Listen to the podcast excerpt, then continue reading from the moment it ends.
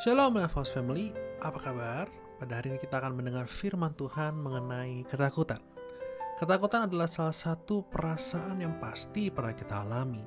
Suatu kecil mungkin kita pernah mengalami takut gelap, takut sendirian, dan seiring berjalan waktu pun saat dewasa rasa takutnya berubah. Kalau waktu kecil takut gelap, takut sendirian, waktu kita sudah dewasa kita mengalami takut, takut rugi, takut kehilangan orang yang kita sayangi, dan lain sebagainya. Ketakutan jadi salah satu bagian hidup kita. Nah, pernah gak saudara bertanya, mengapa Tuhan menciptakan perasaan takut? Kok bisa ya Tuhan ciptain perasaan yang sebenarnya tuh nggak kita nggak suka banget untuk ngalamin perasaan itu? Nah, saudara, sejatinya rasa takut Tuhan ciptakan supaya kita memiliki rasa takut akan Dia. Namun permasalahannya adalah dosa membuat kita mengalami rasa takut yang lain. Nah, bagaimana cara kita menyingkirkan ketakutan yang lain itu. 2 Timotius 1 ayat 7 berbunyi demikian. Sebab Allah memberikan kepada kita bukan roh ketakutan, melainkan roh yang membangkitkan kekuatan, kasih, dan ketertiban. Yang pertama, roh yang membangkitkan kekuatan. Kita harus sadar bahwa kita memiliki roh kudus. Dan roh yang ada pada diri kita lebih besar dari apa pun roh-roh yang ada di dunia ini. Nah, salah satu cara untuk kita berani adalah saat kita bersama dengan tuntunan Roh Kudus menghadapi masalah-masalah hidup yang ada. Kita nggak bisa menghindar dari masalah, sebab masalah pasti akan akan menghampiri kita. Tetapi satu hal yang akan membuat kita berani adalah waktu kita berjalan dalam pimpinan Roh Kudus. Saat-saat inilah, saat-saat kita mempunyai masalah, janganlah lari waktu masalah itu ada Sebab waktu kita lari dari masalah, kita tidak belajar apa-apa. Coba saya tanya, bagaimanakah cara kerja tabung pemadam kebakaran? Tabung pemadam kebakaran bekerja ketika ia harus menghadapi api. Ia harus dipakai menghadapi api, betul?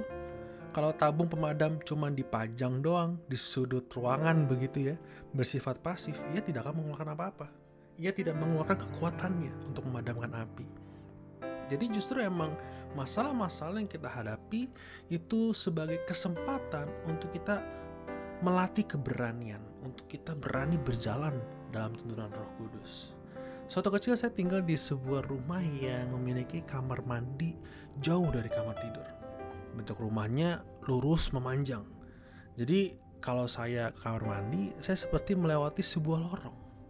Nah, saudara bisa bayangkan, saya harus berjalan dari kamar tidur saya ke kamar mandi itu jauh sekali berjalan seperti lorong jauh dan melewati dapur, gudang dan kamar kosong. Beberapa kali kalau kebelet buang air kecil, saya lebih baik tahan atau kencing di tempat sampah.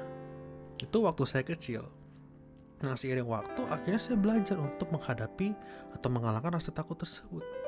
Saya coba-coba untuk berjalan fokus tertuju kepada kamar mandi Pokoknya nggak berani melihat dapur, melihat gudang, melihat kamar kosong. Pokoknya saya coba untuk berani sambil dalam hati ngomong dalam Tuhan Yesus, dalam Tuhan Yesus, ya kan?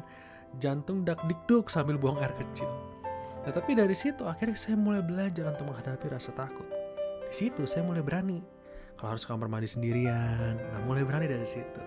Nah Bapak Ibu, kalau kita tidak belajar menghadapi masalah, seperti waktu saya menghadapi masalah waktu kecil, waktu takut sendirian, waktu takut kamar mandi, kalau saya tidak menghadapi masalah itu, saya tidak akan maju atau saya tidak akan uh, menang dari rasa ketakutan. Allah tidak pernah memberikan kita roh ketakutan, tetapi roh yang membangkitkan kekuatan.